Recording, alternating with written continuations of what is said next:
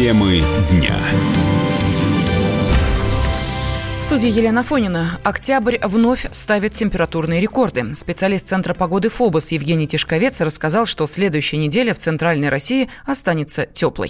В воскресенье и понедельник столичный регион и вся Центральная Россия по-прежнему будут находиться в теплом секторе далекого атлантического циклона. Это значит, что будет облачно с прояснениями, преимущественно без осадков. Ветер юго-западных румбов три целых восемь десятых метров в секунду и по-прежнему аномально тепло. Даже в ночные часы не прохладнее плюс семь-двенадцать градусов, ну а днем можно рассчитывать на плюс четырнадцать-девятнадцать, а это претензии на рекорд метеоистории. Во вторник пройдет холодный фронт, он несколько собьет температурные показатели, но чисто символически, и то с короткими дождями, преимущественно в ночные часы. Температура под утро плюс семь-двенадцать, днем плюс десять, плюс пятнадцать градусов. Ну и далее в среду, в четверг, в пятницу, в основном по северной периферии антициклона, по-прежнему юго-западные потоки будут нести тепло, поэтому осадки маловероятны, переменчивая погода и э, температура немного понизится.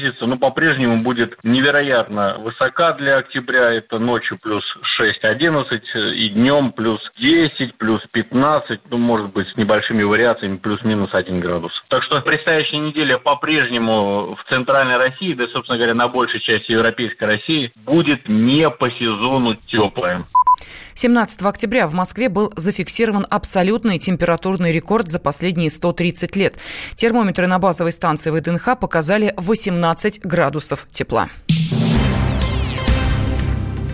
Ущерб России от таяния вечной мерзлоты оценили в сто пятьдесят миллиардов рублей. С таким заявлением выступил замминистра по развитию Дальнего Востока и Арктики Александр Крутиков.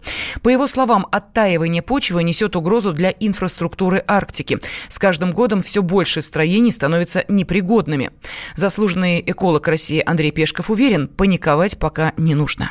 На самом деле, если смотреть с точки зрения природы, то ничего страшного не происходит. Происходит нормальное течение. В одном месте замерзает, в другом оттаивает. Периодичность климатическая, она всегда была и будет. Другое дело, что может суматошиться кто-то, у кого хозяйственная деятельность от этого страдает. Ну, он правильно беспокоится, потому что если построено сооружение на вечной мерзлоте, то потом и возникает вопрос, а что делать, когда она поплыла? В связи с тем, что либо в результате человеческой деятельности начинают оттаивать конструкции и плыть, или в результате естественных природных процессов. Если на человеческие процессы антропогенное воздействие человек может влиять, то на природные влиять не может. Поэтому задача человека – адаптироваться. То, что касается ущерба хозяйственной деятельности, безусловно, она есть, риски есть. Ну, мы все понимаем, что мы живем в стране, где зона вечной мерзлоты шестьдесят-семьдесят процентов территории занимает. Это данность, которую мы должны осознавать объективно и к ней адаптироваться. В сентябре этого года ученые из Томского университета сообщили об обнаружении в тундре Ямало-Ненецкого округа оазисов, в которых растут кустарники и трава. По мнению специалистов, эта аномалия вызвана таянием вечной мерзлоты. Россияне борются со стрессом, спортом и алкоголем. Таковы результаты опроса Рамира. По данным исследования, стресс испытывает большинство жителей страны, почти девяносто пять процентов. При этом россияне так просто не сдаются и готовы бороться с этим недугом. Женщины с помощью разговоров по душам с близкими, так ответили пятьдесят четыре процента, успокоительными сорок процентов, спортом и хобби тридцать восемь процентов. Мужчины спасают себя несколько иначе. двадцать пять процентов респондентов признались, что стресс пытаются залить алкоголем. Президент холдинга «Рамир» Андрей Мелехин подчеркивает, что в основном россияне испытывают стресс из-за личных проблем. Нагрузка есть.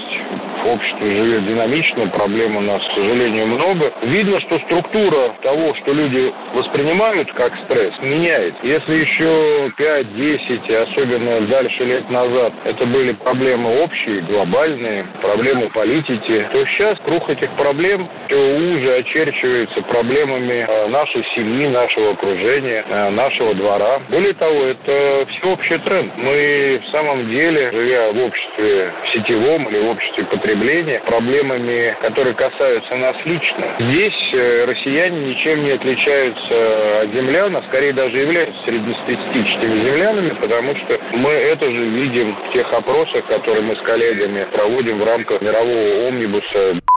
Чаще всего в тоску люди впадают из-за проблем со здоровьем. Так сказали семьдесят девять процентов опрошенных.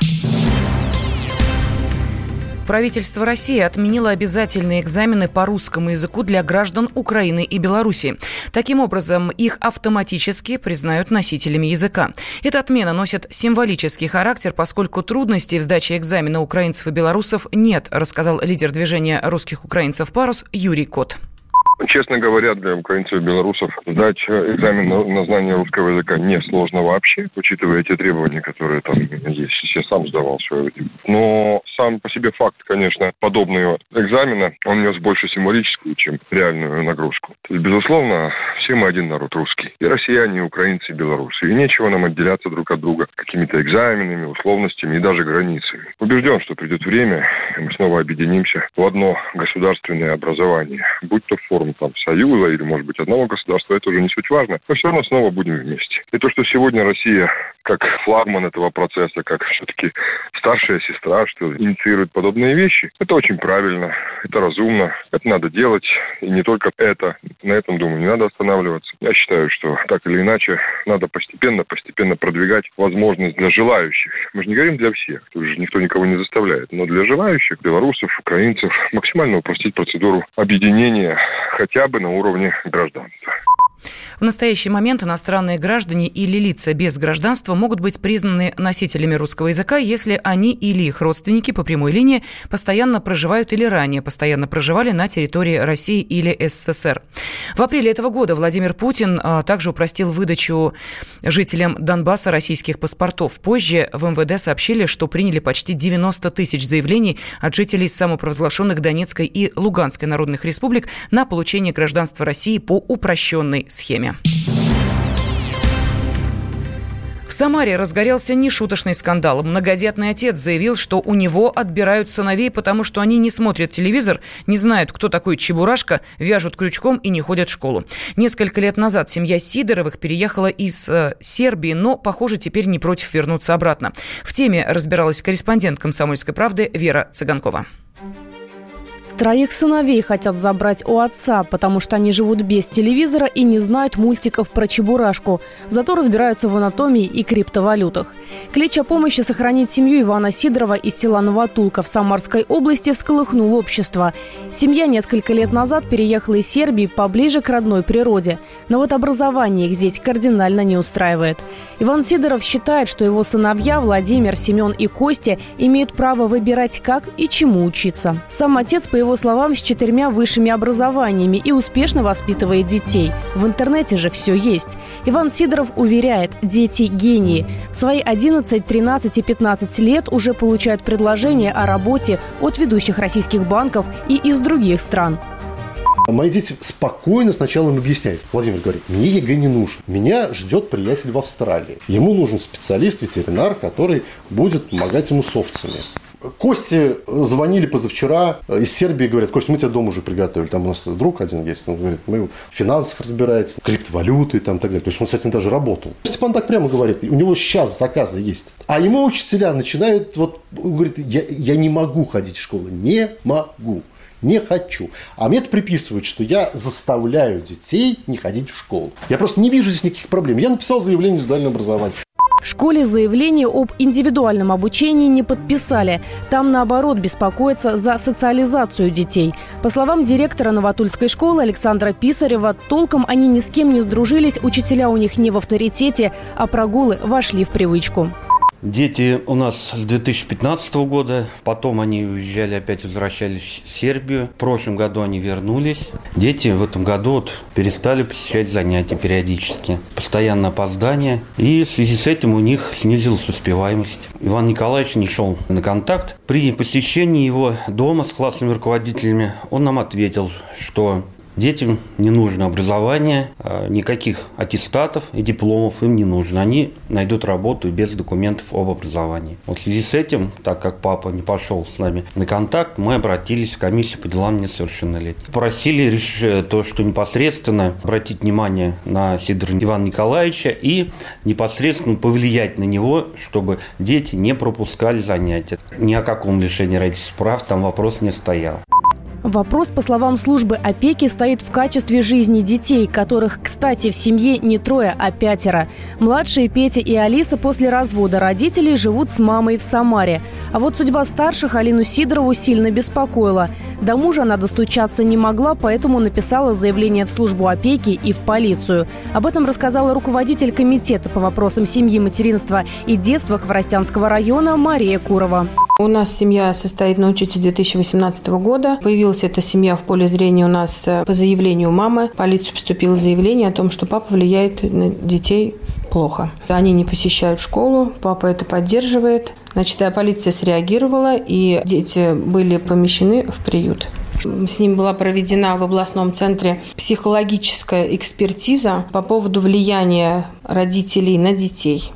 По мнению главного детского психолога Самарской области Светланы Карпухиной, влияние отца на детей в семье Сидоровых действительно слишком сильное, и это может быть опасно. Во-первых, они повторяют форму поведения отца, у него прям явное такое протестное отношение, да, к педагогам высвечивается. То есть, если бы он им говорил, что надо учителя слушаться, они бы, наверное, повторяли и слушались, да, то есть, ну, это такое установочное поведение, большей частью. С другой стороны, сейчас же есть формы семейного обучения. В средних общеобразовательных школах уровень образовательный в самом деле понизился. Конечно, вежливость и воспитание никто не отменял, все-таки это нарушение такое вот будет социальной адаптации, да, что нет авторитетов, нет каких-то вот каких-то важных фигур, да, в поле зрения. А пока Сидоровы остаются на контроле профильных органов. Более того, в службе опеки отмечают, у семьи накопились большие долги за коммуналку, и многодетная семья в зиму может остаться без света и газа. И как тогда братья будут учиться дома? Вера Цыганкова, «Комсомольская правда», Самара.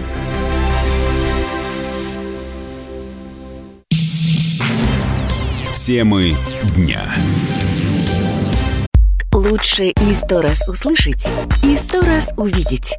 Наш эфир на YouTube-канале «Радио Комсомольская правда». Для всех, кто любит по-разному. И ушами, и глазами.